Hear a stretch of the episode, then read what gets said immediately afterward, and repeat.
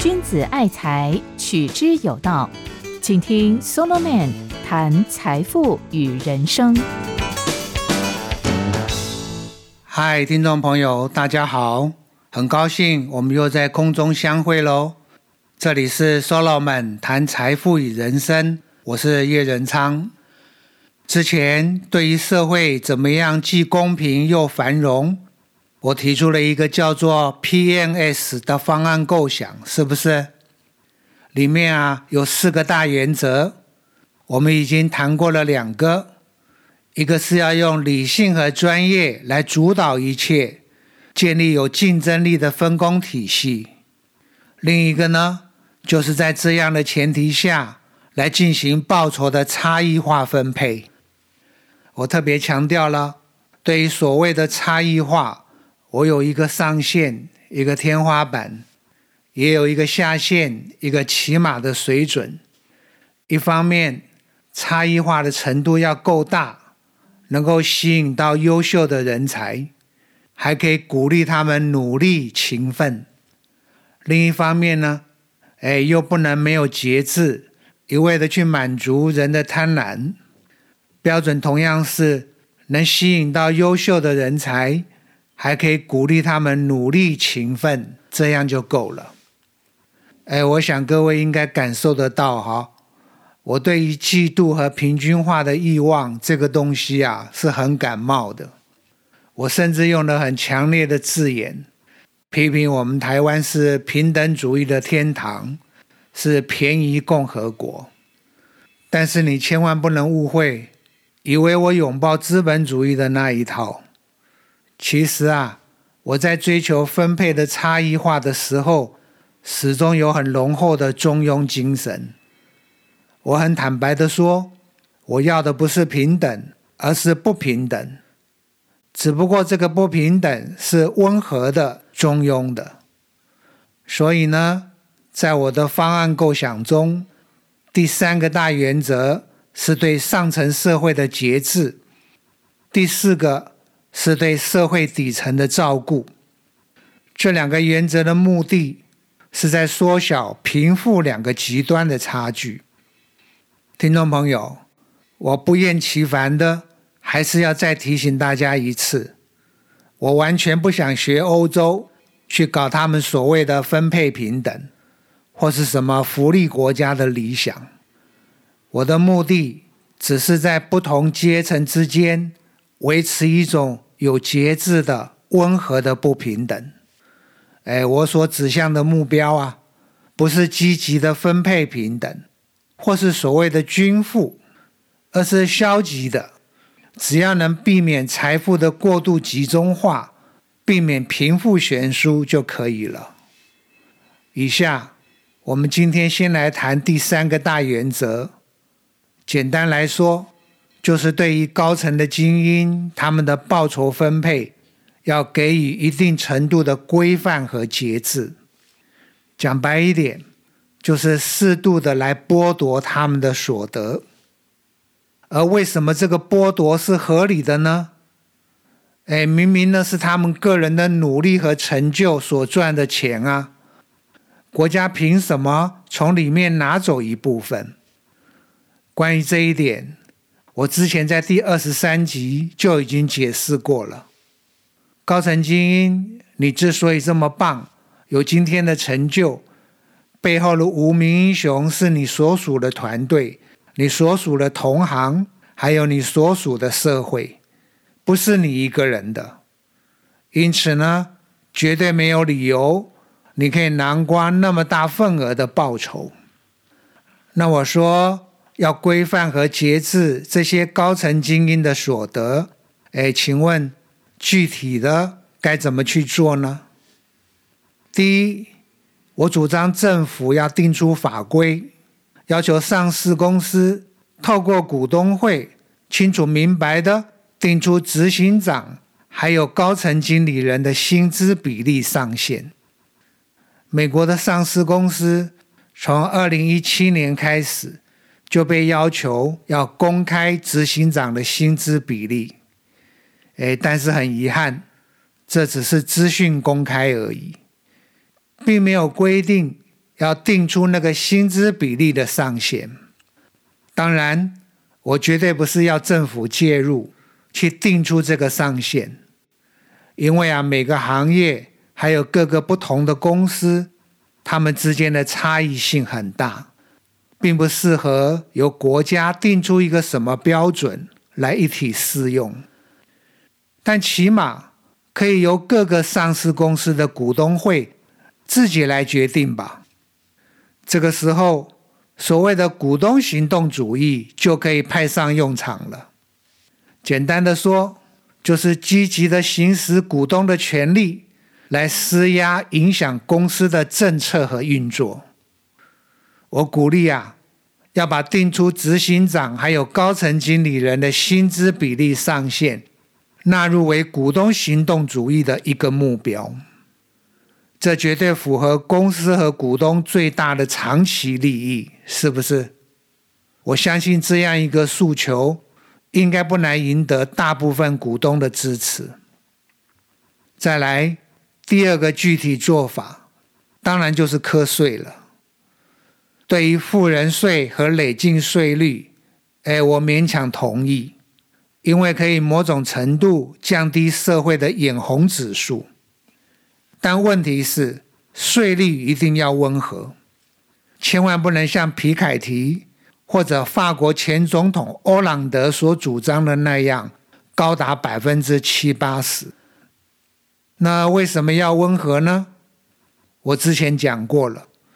因为富人税和累进税率在某些状况下是不正义的，他们违背了公平原则。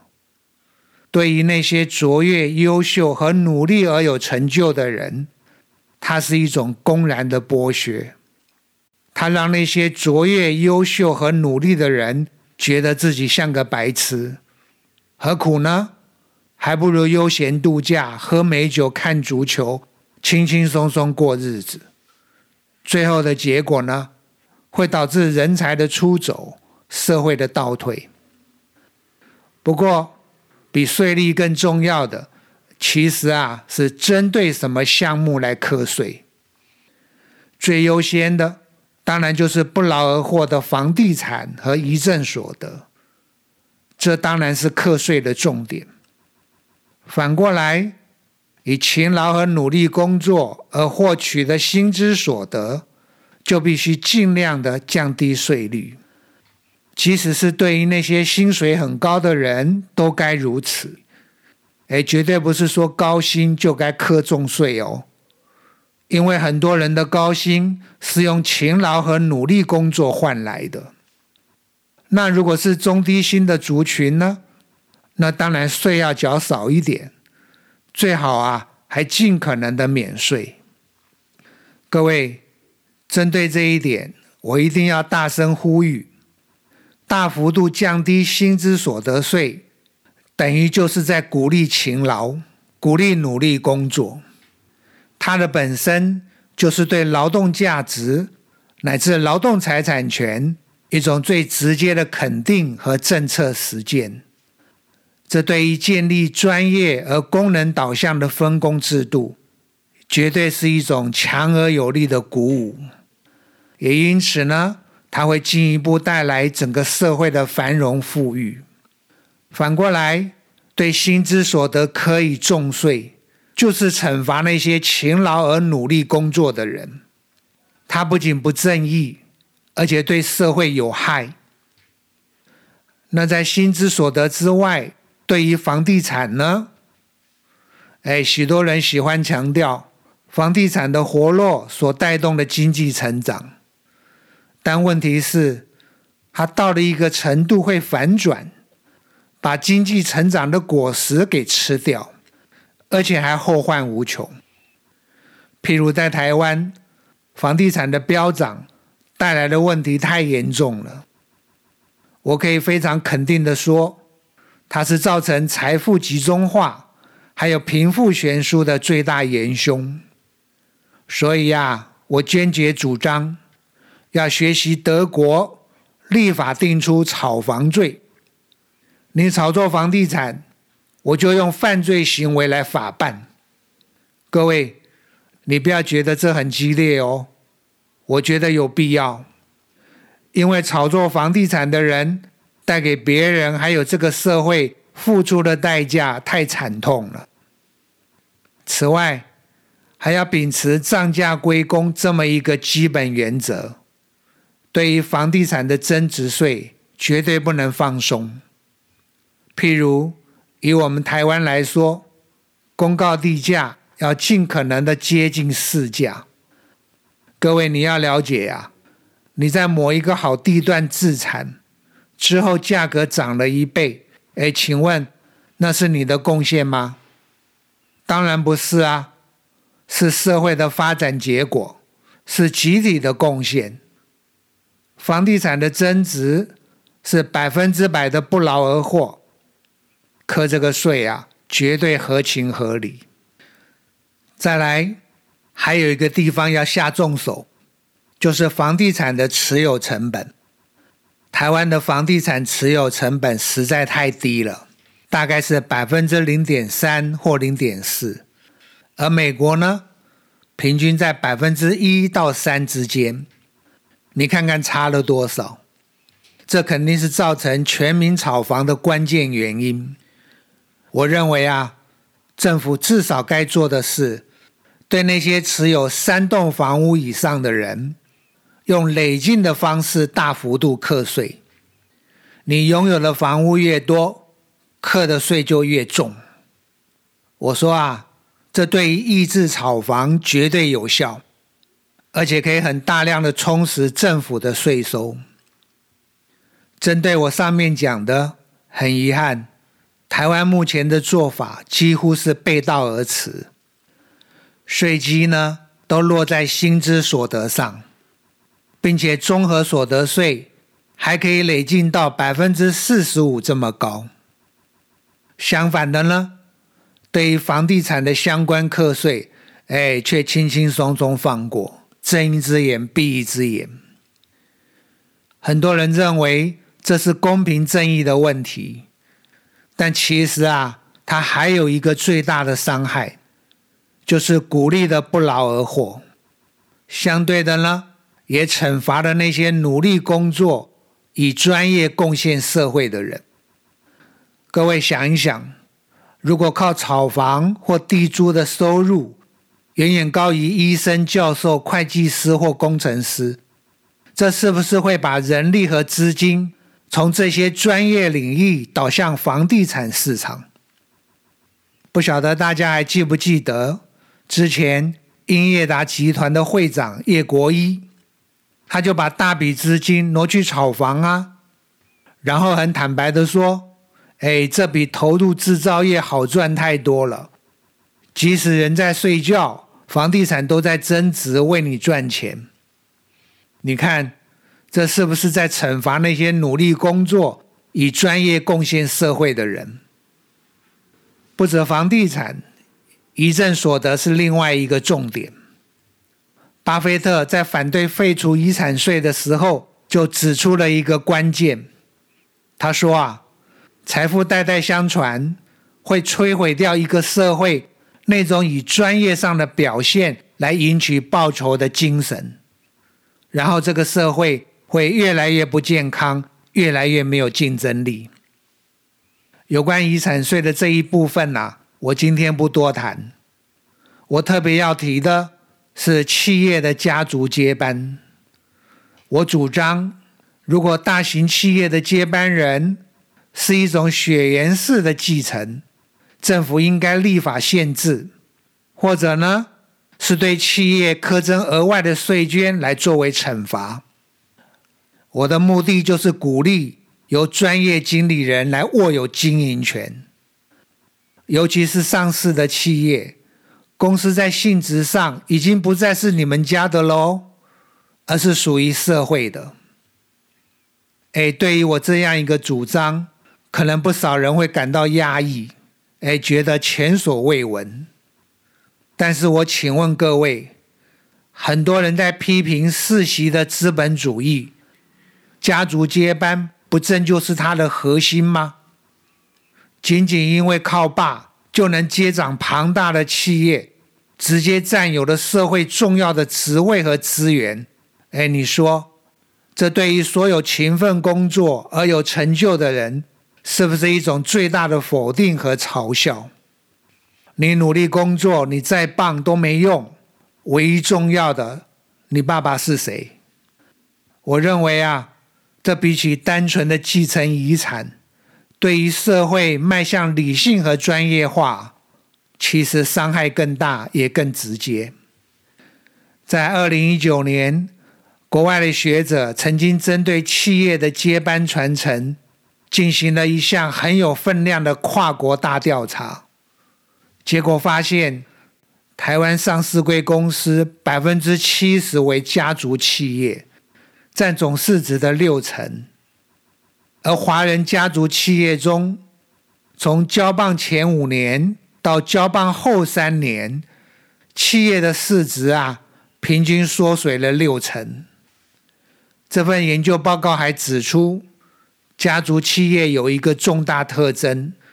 就是很不愿意引进外部融资来协助公司未来的发展，其中的理由很简单，因为引进了外来的资金，就是引进了外来的力量啊，会影响家族对企业的控制权，尤其是我们华人的家族企业，对于聘用高阶的专业经理人，还有董事会的独立运作。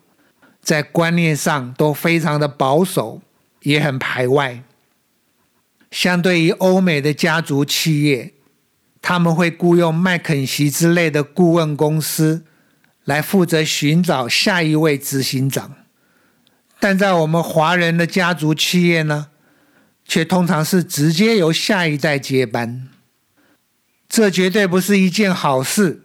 可是你看，我们台湾几乎都是家族接班。听众朋友，我大胆讲一句话：家族接班的盛行，证明了这个社会还没有真正的理性和专业化。在产业全球化还有高度竞争的今天，家族这个因素已经成为了发展专业治理的包袱。从韦伯来看，现代化要建立在理性和专业的科层组织上面。所以啊，家族接班是一件完全不及格的组织行为，政府根本应该要想办法杜绝。目前啊，我们只苛征这些肥咖的个人遗产税，请问有打到要害吗？你不阻止家族接班，你能遏制世袭的资本主义吗？那是不可能的。以上。我谈到的薪资所得的苛征、房地产、遗赠所得，还有对家族接班的惩罚性课税。哎，我不否认，我有很浓厚的理想色彩。如果要落实，会有不少困难。